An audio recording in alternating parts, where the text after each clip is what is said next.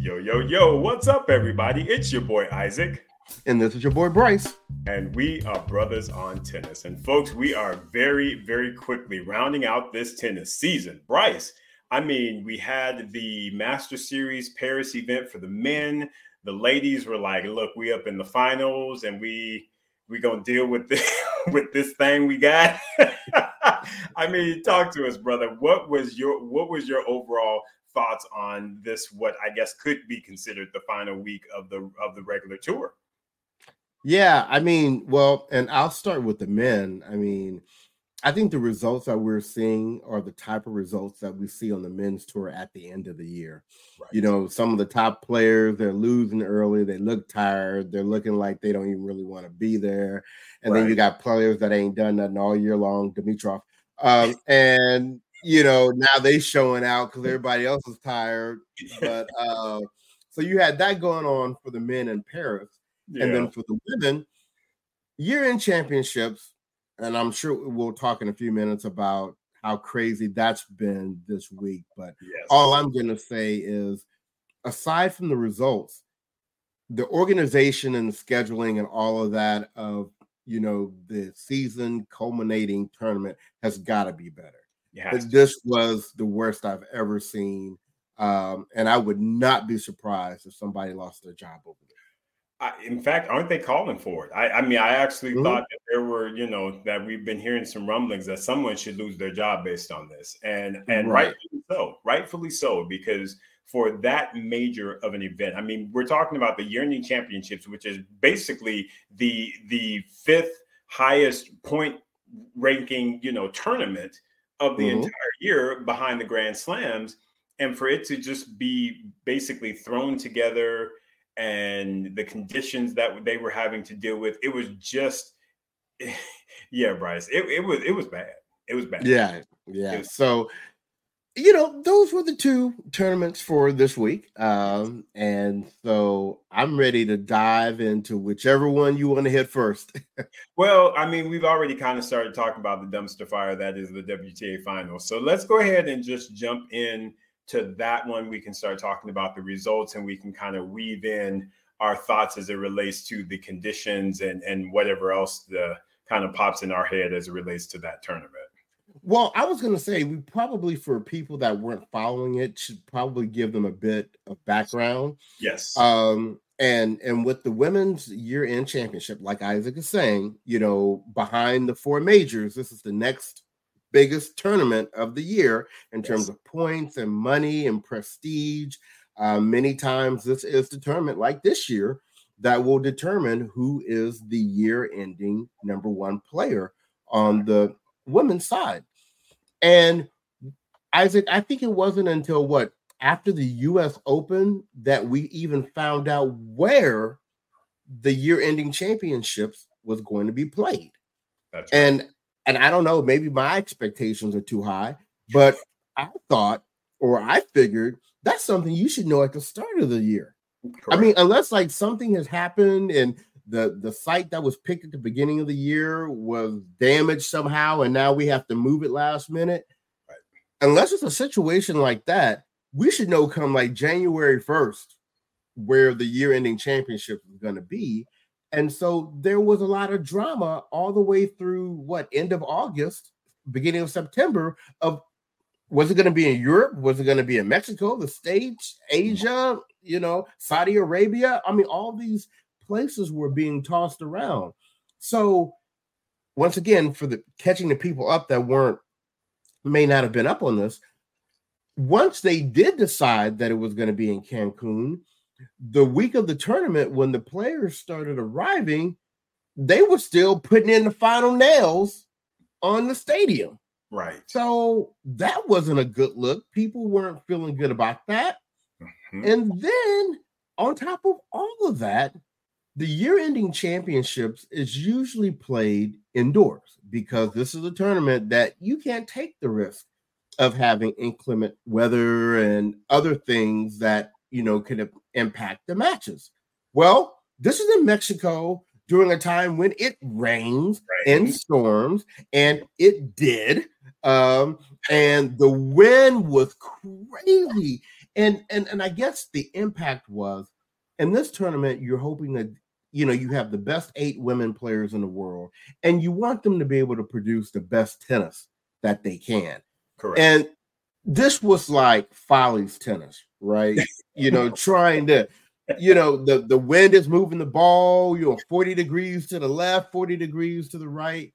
And so, like Isaac said, Steve Simon, the the CEO of the WTA. And if you followed us for any period of time, we've been busting on the WTA for a while now because of the website and other things that they just can't seem to get together. Um, finally, some players and other people in the community have started calling for his job, namely, um, who's always afraid to bring up a subject, Martina Navratilova, you know, uh, and and she even went as far as to say she thinks he should be replaced by a woman. Right. Because the women's tour should have a women's leader because in all these 50 something years that this tour has been around, there have only been three women to have led uh, the organization. So there are plenty of qualified women out there for the job. And um, I think, did I miss anything? Does that kind of you know, absolutely, Bryce, and for and and definitely, I will say, uh, we we have someone in mind who who could take that spot. Um, uh, a good friend of our, ours of, of the show. We, we we love her. She used to be USTA president. Anyway, um, the only thing I guess I would I would want to add, Bryce, is mm-hmm. for the listeners again, because we want to get you caught up on this story. This isn't a one time thing so the mm. same thing has happened over the years. So, so, last year they didn't know the location up until around the U.S. Open, and they basically threw it in Texas. So it was in Texas. And folks would here. Here's the thing: when you have such a significant event, you have to allow for the necessary planning to happen in order to have a successful event. So, like Bryce said, the fact that they're still trying to get the courts together and they still nailing things in when players are already arriving, unacceptable. The fact that mm. they didn't even get a chance to play on the courts. So the people who honestly who played the first day's matches didn't even get the ability to actually play and fill out the court. So they were actually giving people who were or some of the ladies who were playing on the second day an advantage because if they were able to either practice or play doubles on the first day, then they at least got a chance to fill out the court if this is your year-ending tournament, you absolutely that is unacceptable. You have right. to allow them to be able to play on the court because, as you know, folks, there are different surfaces, and even with specific surfaces, there can be a different or variety of things that can make your shot and/or your game different. So you have to be mm-hmm. able to understand what those things are to build your game plan to play your best tennis. They didn't get an opportunity to do any of that, folks. It's just no. unacceptable. Yeah, yeah, and that's well put. Um, so I really do think because of how bad it was this year, you're going to see some changes, and and you even have players still once again calling for will the ATP and the WTA merge because the ATP t- tends to do things a little better, right? Not saying that the ATP is perfect, nope, but um, at least they, apparently they caught the WTA bug because when I tried to download one of the doubles draws for Paris, it didn't have the finalist name. I was like, mm, all right, Shay. but anyway, back to oh my gosh. But um, but all of that being said, you know, I think going into the year-ending championships, there were three major storylines, right? For three players. You had the current number one, Sabalenka, you know, that needed to perform, you know, at a certain level to yes. be able to end the year number one. Iga, who was the number two player in the world, basically had to win out. Yes. To become number one in the world. So you have two people that have a chance to end the year number one. And then, kind of the hot player coming in uh, was Coco Gauff. Right. And so, you know, she was coming off of last year having not won a match at the year ending championships uh, to her breakout season this year, you know, what was she going to do? And I don't think there was a whole lot of expectation for anybody else. Right. that had made the championship. And Isaac, eh, you know, how did it end up playing out? Well, you know, Bryce, it, it was as far as the storyline for Coco. Um, mm-hmm.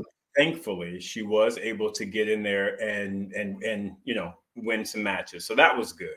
Um, because uh, again, she was placed in the same group as uh, Iga Swiatek, who we have talked about on many mm-hmm. occasions. With Coco's game the way it is right now, Coco don't want to see no parts of Iga because Iga gonna eat that game up every single time.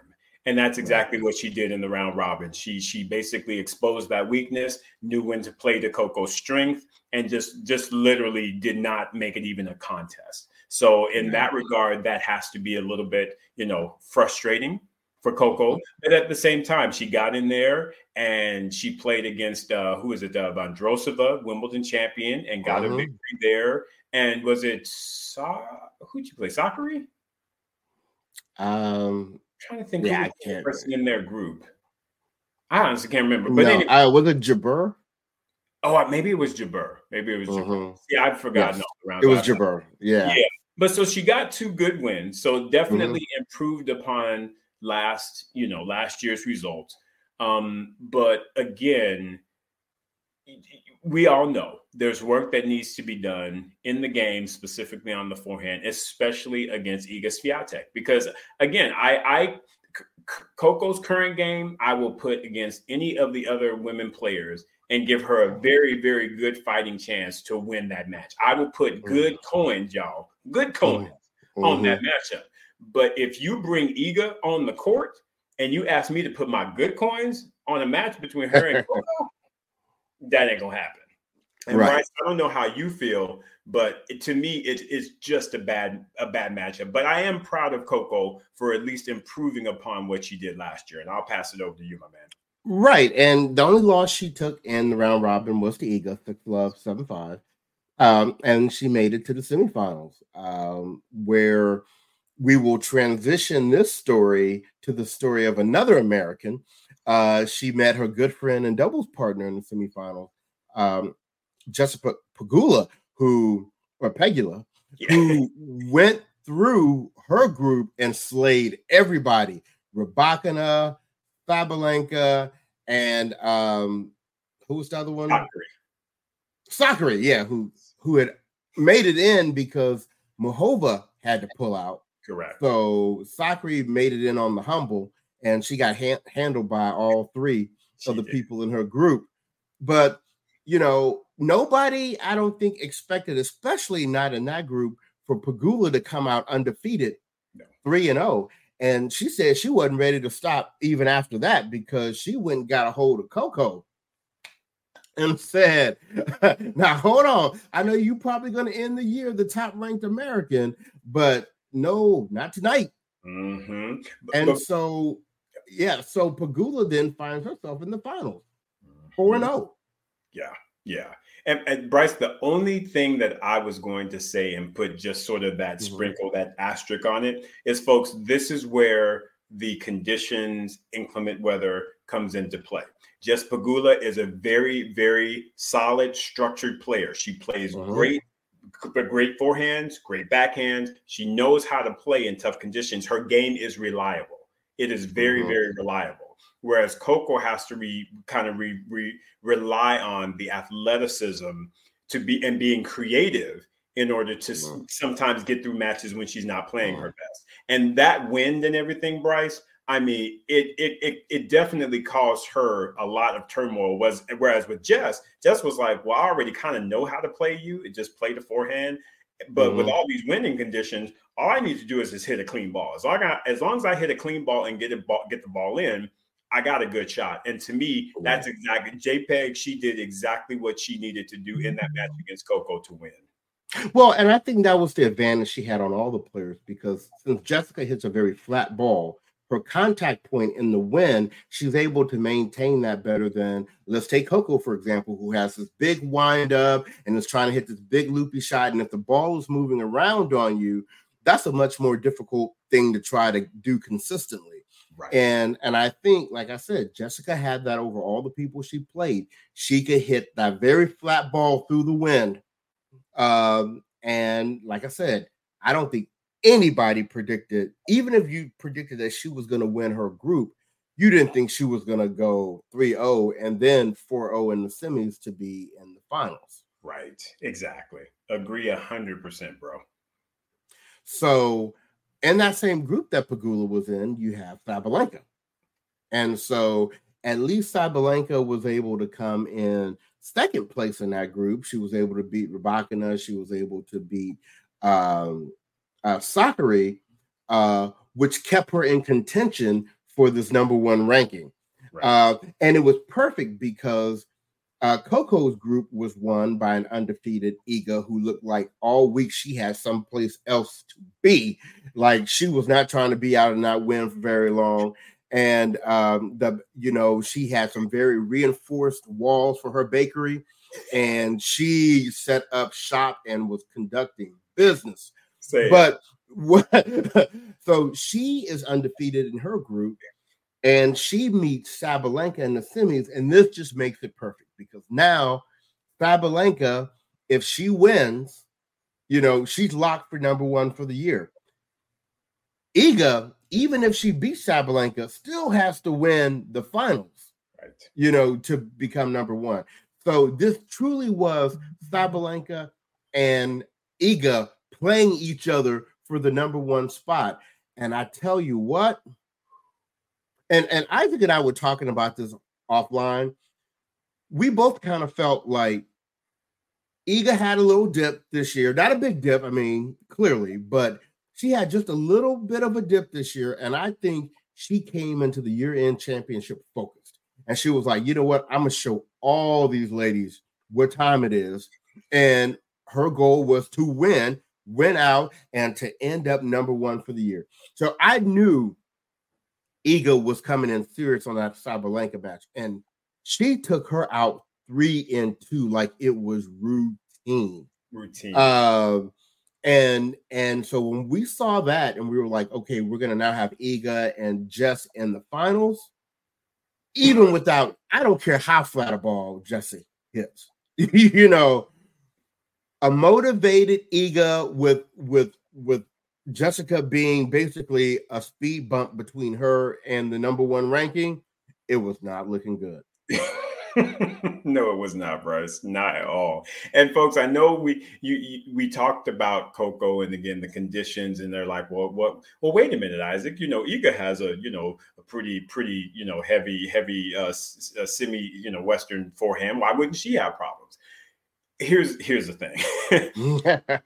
Iga is what I consider to be very very aggressive mm-hmm. on the mm-hmm. court Coco does not play a level of aggressiveness that Iga does. Iga is always looking to attack the ball, take it early. Take, I mean, she is always looking to be aggressive and do something with the ball. I think Coco relies on her athleticism to get her in positions that allows her to create special things. That is different than being aggressive with the ball. So right. when we bring it to Iga's game, Iga got out there and she was like, I'm not going to let the conditions worry me because I'm going to get my footwork right to where I can slap that ball very quickly and I can put my spin on it. And Iga has those quick, those quick, uh, you know, kind of tick strokes where mm-hmm. it doesn't, she doesn't take big windups. She's just always like boom, boom, boom, just very quick. Right. Again, attack. Right.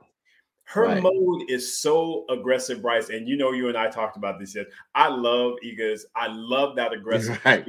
She get out there and she's like, "I'm not trying to play with you. I'm I'm Ooh. not trying to do any of that. I am trying right. to get you off the court and myself off the court as quickly as possible." Mm-hmm. And me, that was the difference. Is she controlled the elements versus allowing the elements to control her, and she took that aggressiveness to, to Sabalenka and again, when things are on the line, we all know. You know, my girl, and and y'all, y'all know how much I love Big Sab. I, that's my right. girl. But simply put, when Iga gets after it, you gonna have to bring something special to stop her. And there was right. no stopping her, as Bryce mentioned, y'all. When she came into this tournament, she came in focus. She was like, "Oh, I can get number one still." Oh, please, you, you, you better, you better get out the way. You better hope right my path. Right. You know, watching Iga in this tournament, and I don't know why it hadn't hit me earlier. Watching her play, who she reminds me of, believe it or not, mm-hmm. Steffi Graf. The way she runs around that forehand and uses that forehand yep. to set her up for the yep. kill shot, that that's Steffi's game. That I mean, people may try to say, "Oh, you know, Steffi had the one-handed slice; she's got the two-handed." That's a minor part of the game.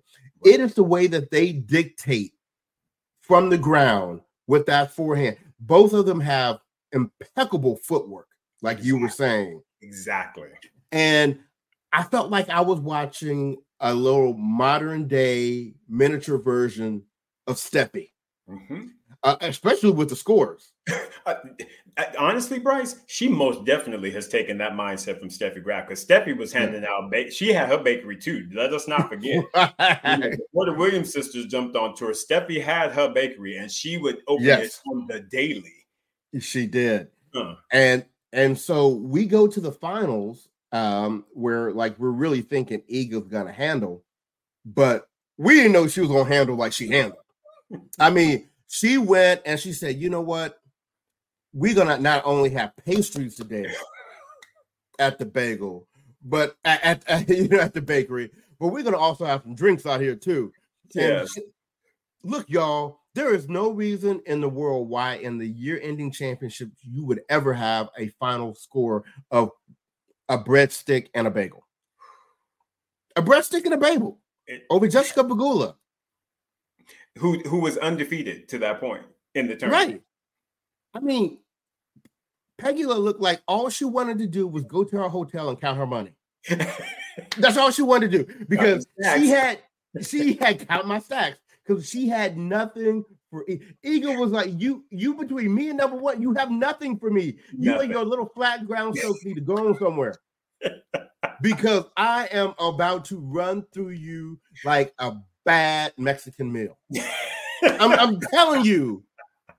And she did. I mean, she yeah, really, yeah. really did. And I think she, they said she set a record. They said, like, there had not been a champion that had lost as fewer games as her. Like, I think they said uh, Justine Henin lost 34 games in 2007. Mm-hmm. That had been the least amount of games lost previously. Iga lost 20. mm-hmm. Not 20. 20. Not surprising at all. Because again, that's Iga's mindset. Iga is out. See, like like we were talking about in the weekend, mm-hmm. Bryce. Iga ain't trying to be out there trying to practice shots. She was like, My game is solid. My game is good. And I, right. I need to go and, and oh, let me try this angle and see if that works. So let me just you know throw off this game right. and I'll just play around. She she like, no, my game is good. If I want to practice, I'm gonna go on the practice course and I'm gonna practice. But right, when I'm in the match, I'm gonna bring my game. I don't need yeah. to practice nothing. I know exactly what I need to do. It's all about executing, and that's exactly what she does. And so it doesn't surprise me that she has like the record, I believe, for like the number of bagels and breadsticks handed out. Because again, that bakery is that the foundation of that bakery is, is strong. strong. Yes. And you mentioned this on another show. I can't remember which one it was, but hmm. you know, even though, and, and no disrespect to Sabalenka, because we do like Sabalenka. Absolutely. Even when she was number one, I think the feeling was you still had to go through Iga to win tournaments, right? Correct. I mean, she may have mathematically had the number one ranking, but I think Iga still had the spirit of being number one. Correct. Right. That fear and factor. Definitely the fear factor, yes. And so I think it's only rightful that she ends the year number one. And, and and like the commentators were saying, the scary part about all of this is what a potential momentum boost this is for her going into 2024. I'm gonna go on the record and say it right now. Sabalenka is not defending the Australian Open. And, and no, and, and, unfortunately, I actually, and I, you, you and I talked about this this weekend. Mm-hmm. I actually think this is going to play quite negatively to Sabalenka. because again, she was able to be the one to take that number one from Iga. She started out the year gangbusters, and then it just it's just those little things from the past just kept creeping in there. Those mental things, those you know, right. the French Open and Muchova and blah blah blah. And I just feel like the fact that she couldn't close the door and wrap up number one is going to be for the for the rep for the year end. That mm-hmm. is going to sit on her spirit very very heavy in 2024. So mm-hmm. I it, to me it's going to take. It, I, I just I don't know. I don't see her having as great a year next year. I would not mm-hmm. be surprised if we saw a dip, a, a, a major dip in Sabalenka's play next year. And yeah but but again, that's just the game. Iga Iga is eh, to me when you look at the game and you look at the person who should be number one in the world, mm-hmm. you kind of have to say it's Iga because Iga ain't got no weaknesses. The mental right. is strong. Every part of the game is strong. The serve, the right. backhand, forehand, the movement. There is absolutely nothing in her game that is that that is weak. She she's so right. to me it's as much as I love Sabalenka and I wanted her to to get that year in number one. I think the right person actually holds that title. Right, right. So, with all that being said, you know, shout out to all the top eight ladies for for making it to the tournament. Extra shout out to Iga for, I mean, Iga could have easily lost any one of those matches in round robin. You know, she could have lost, you know, in the semis, but with everything on the line, she came all the way through. She came all the way through. And, and that's all, another piece of it, Bryce. All of that that she had on the line. Can you imagine right. the level of stress going into mm-hmm. that event? And she took that stress and was like, I'm going to use it as my foundation and get right. it done. She took five matches, y'all, less than, I mean, 20 games lost, sets a mm-hmm. record. Yeah. And gets number one in the world. Y- y'all better quit hating on Iga. yeah, and, and, you know what? And that's the crazy thing. You know, when we typically do our, our IG live post show after this, you know, there's a number of of of the BOT family that just ain't vibing Iga, and and that's just a head scratcher for me because you know. I just recognize the game, man. The game I just strong, the game is strong. yeah, I mean, and she seems to be. I mean, granted, she's a little socially awkward, but that's I don't, I don't know if that's a reason. Uh, yeah, I don't know. You like who you like, but right, right. Yeah. exactly. And and like I said, y'all, y'all again, you know, Big Sab, that's my girl. If if she mm-hmm. goes on the court, that's who I'm typically going to be rooting for. But against uh, accepting as Coco, of course. But again, at the end of the day, Iga Iga to me has been just a very very strong, confident champion. And I mm-hmm. there's and I can't fault her for that. I can't, you know, folks may be like, oh, why she have to give everybody bagel? Why she always because you know everybody's all superstitious about getting bagels. Ah, you can like, oh, well, why would be superstitious? Why? right, exactly. Why? And I'm not trying exactly. to be disrespectful to you, but apparently, if you need to, if you you should you shouldn't be out on the court if you can't win a game. Simply put. Mm-hmm. So don't be mm-hmm. mad at her. She ain't trying. Right. She, she she's not responsible for giving anybody any games. When you get on the court, you get on there to compete. And if you yep. can't win a game, that's on you. Don't be feeling bad. Don't be feeling angry. Because a lot of people mm-hmm. also take that, Bryce, as well. Did she have to really give her a bagel? Why not? Right. I with that. Absolutely not.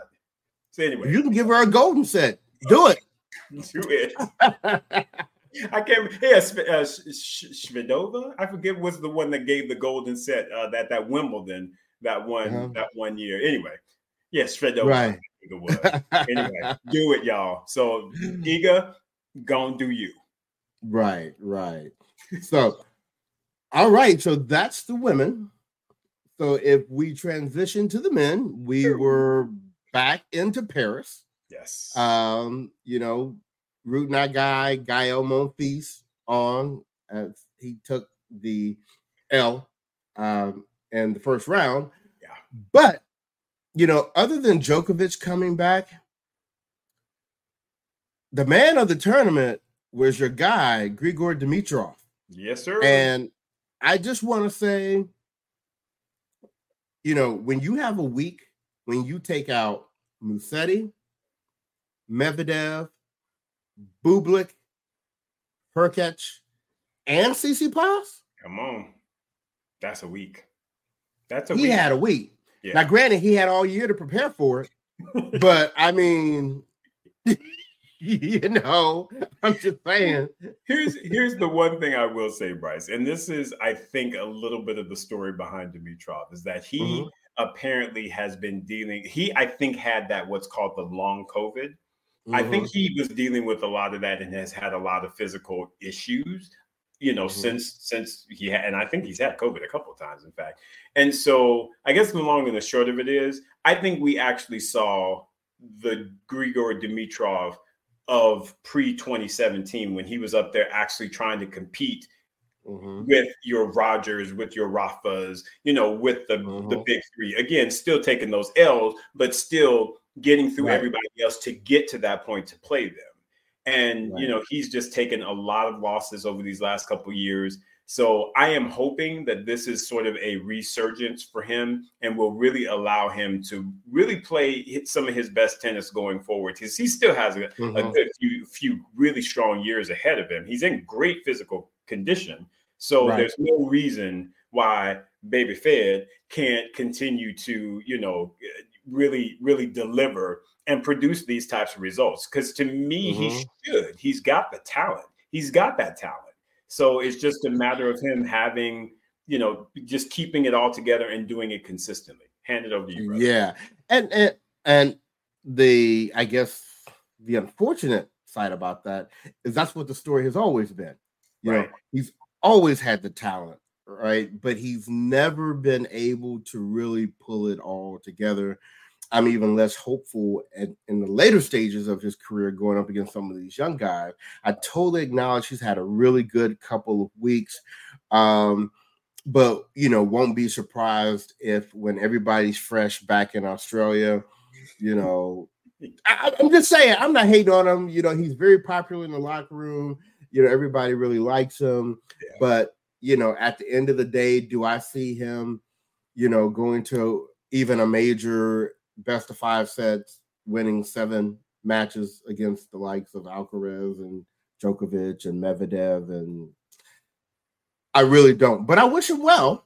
Yeah. And I'm happy that he. Like that. That's why I think he was crying at that final because he was like, "Oh, this was my, this was my chance, you know, to snag me something." These guys gonna be all refreshed in January and everything. Well, and, But, and, uh, and Bryce, the one thing that I would definitely say is, at a minimum, he used he Mhm. needs to use this as momentum to get back in the winner circle. And when I say Uh-huh. that, I mean even at a 250 level, because Right. because simply put, his last title was the year-ending championships in 2017. That's over six years, people. Mhm. That's way too long for you to go without being in the winner circle. So he Right. needs to, at a minimum, use this momentum. Go play on rocks in Cambodia or wherever you need to play Mhm. for 250, but get you Mhm. a victory and start there. Put your Right. make your goal, get me a 250 and get me a title. So then that Right. gets out of the way.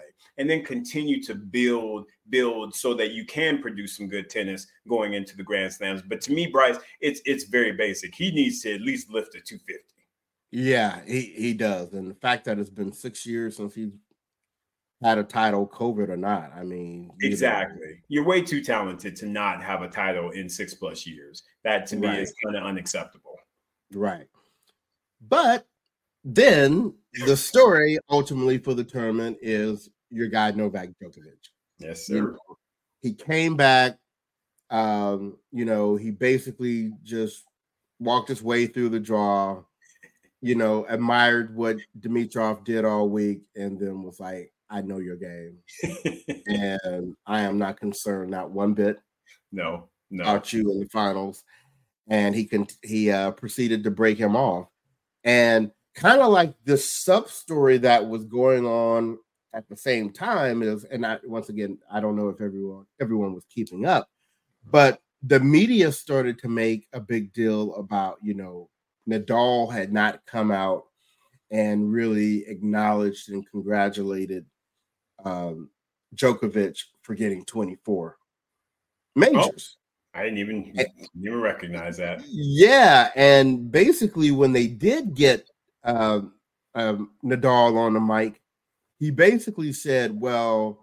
And I'm paraphrasing, you know, I because I, I can't remember the exact words he used, but basically the messages, the message that he he stated was that Djokovic had kind of an unhealthy um, attitude toward, toward trying to get all these records. Oh, right. And you know, Nadal was just kind of like, you know, I'm very proud, happy with what I've done, but you know, it was never about chasing records and whatever. And he was basically saying he thought that Djokovic had a very unhealthy uh, kind of approach to that. And Djokovic came back out and basically was like, well, first of all, let's be real clear about something. I respect uh, Rafael Nadal, but uh, we are not friends. So, oh, oh yeah, okay. yeah.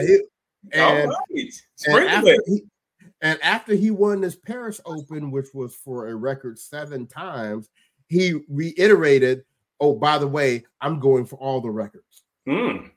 So there is definitely. So I am super excited for Nadal to come back on the tour because there is definitely some beef there between Nadal and Djokovic. Now, I know they both will be extremely professional when they're on the court, but you can bet they are not going to want to lose to each other. Each other, exactly. At all. Loving and that. He, and you know, Djokovic is probably sick of seeing the Fedal, you know, everything is Federer and Nadal, Federer and Nadal, you know, and he just stuck out you know, and the one little thing he got, which which is the accomplishments, Nadal was trying to poo-poo on that. Like uh-huh, like unhealthy. but uh, you know, it's it, it, it, first of all, Nadal is correct, and I don't know why Djokovic take any offense to it because it, he has been going after the after it, and that's Mm-hmm. you know he, what he can probably you know go back on is the unhealthy piece. You could consider it to be unhealthy but again it's motivation. Each person right. gets motivated in a different way. He used it as a motivation. Now he's got those records. You know right. here's my thing though and i'm gonna i'm gonna put this out here. Hopefully nobody was getting on Nadal's back for not congratulating um novak for 24 because simply put yeah federer did it but federer's retired Nadal is still an active player. Why are you gonna have an active player giving somebody eh, kudos for getting getting another grand slam? No, I'm not gonna thank right. you. I'm not gonna congratulate you for that. I'm still an active player. I'm still trying to chase some things myself. So I so hopefully they're not giving him any flack for not congratulating Djokovic because to me that it, it to me wasn't necessary per se. But I love mm-hmm. the fact that there's some spiciness going on. I love that. Right. Love and that. so so let me throw this to you. Yeah. So they were giving a little uh, little heat to Serena Uh-oh. for not having congratulated Novak. Well, well. I, to be honest with you, Bryce, I actually was sort of expecting to hear something from Serena as well. So when mm-hmm. I did, I was kind of like, ooh, okay. Right. That's kind yeah. of interesting. And I think that has more to do with Serena and less to do with Djokovic. Because again, remember, Serena never had any pressure to get 24 chasing Margaret Court. She put that on right. herself. She put it right. on herself. And unfortunately, she didn't get it done. And so I think that that's always going to be one of those little black eyes for her. Is the mm-hmm. but again, she did it to herself. So then the fact that somebody else, uh, Djokovic, came came and actually did what she was trying to do, I could see how she would be definitely a little salty behind it. But again, right, uh, Serena, you know we love you, but sis, that's on you. That we never put that pressure on you to get 24 because we know you're the greatest female player, right? As far as mm-hmm. singles Grand Slams go, because we don't want to get into the, all the other stuff, Martin. Right, but you know what I'm saying? right, right, right. Ah. So anyway, Bryce, it's it's I love it, man. I love mm-hmm because again, tension is good, and it's definitely right. good when you got it up at the top with the big three. Um, but right. yeah, but like to step out there strong and be like, "We are not friends." I dang, now that.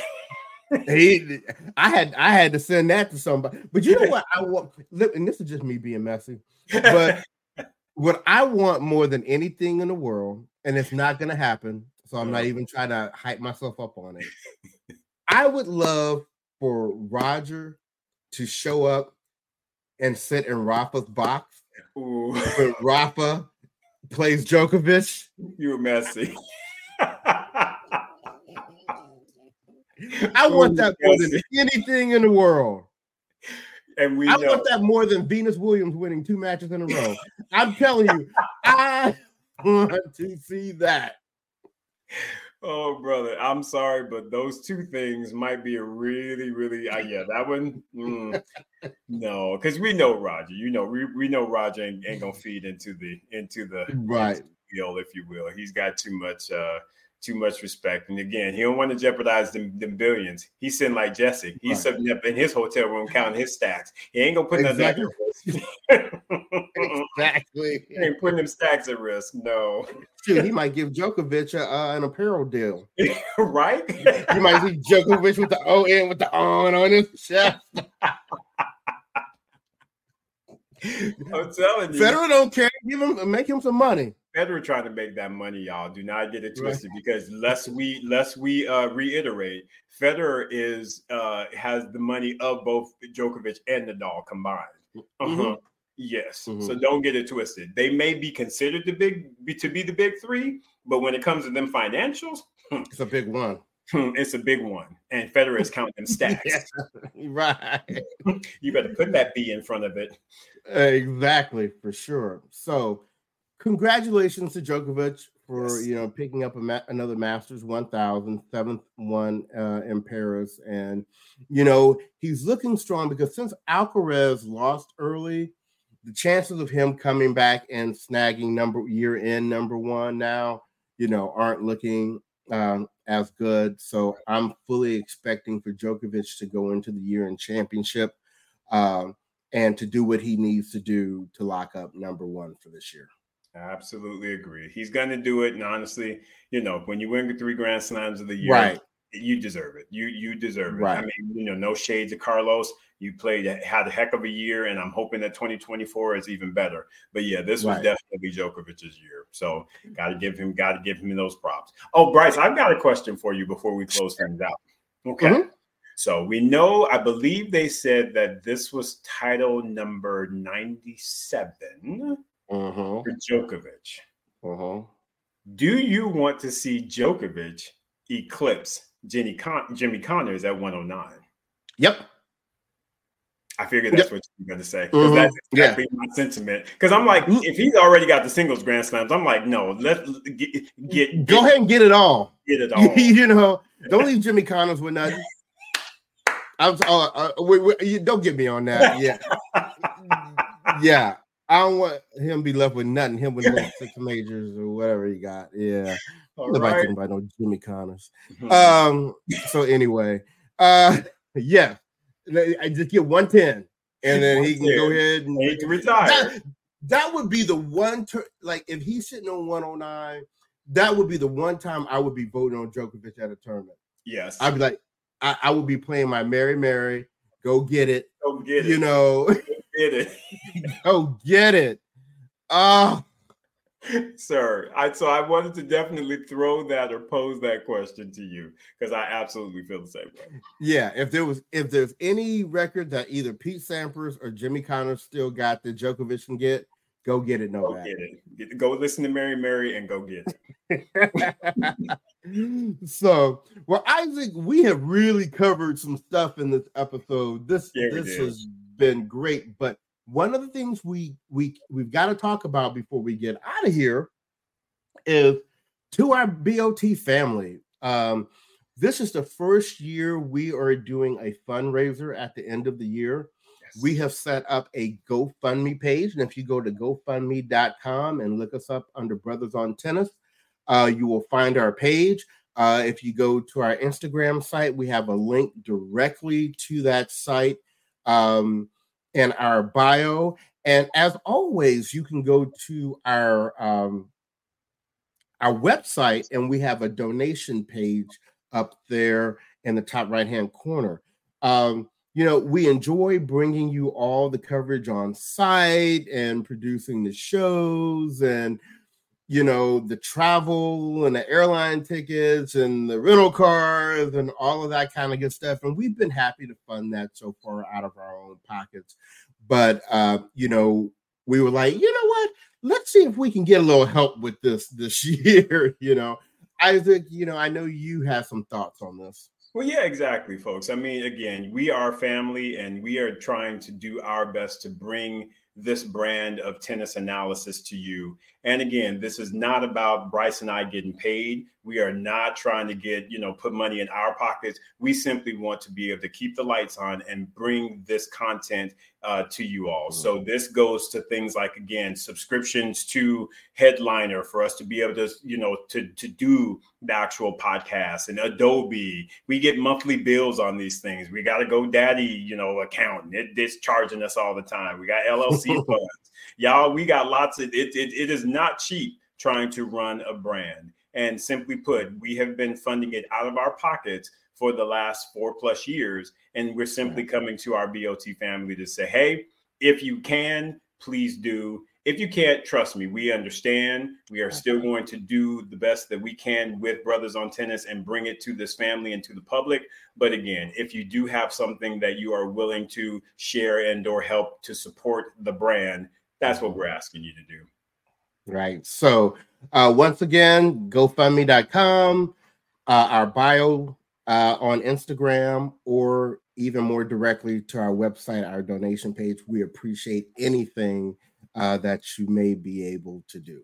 So, with that, um, we are off next week, right, Isaac? Correct. Correct. And then we're back the following week on the 20th. because we're finally going to reconnect with our guys from At the Net podcast. Uh, we'll be doing our our collab show. We've gotten so much good feedback from you guys. You apparently really like those collab shows, so we'll be doing one of those on the twentieth. So look forward to that. We haven't uh, chopped it up with the guys in a while, so we we have a lot to catch up on, and we're gonna do a year in review episode with them. So yes. uh, look forward to that. Isaac, any final words before we check out? Uh, nothing for me, Bryce. Also, make sure, but just ch- check out our merch now. We haven't mentioned merch in a while. So if y'all ain't got no BOT gear, go on ahead and look at it. Look up, uh, look the website, go to the shop page, and uh, gear is always there for you. Yeah, that's another way you can help us financially is by, uh, you know, helping with our merch sales. So definitely appreciate that. So, on behalf of the podcast, this has been your boy Bryce, and this is your boy Isaac and we are Brothers on Tennis. Everyone, have a wonderful week.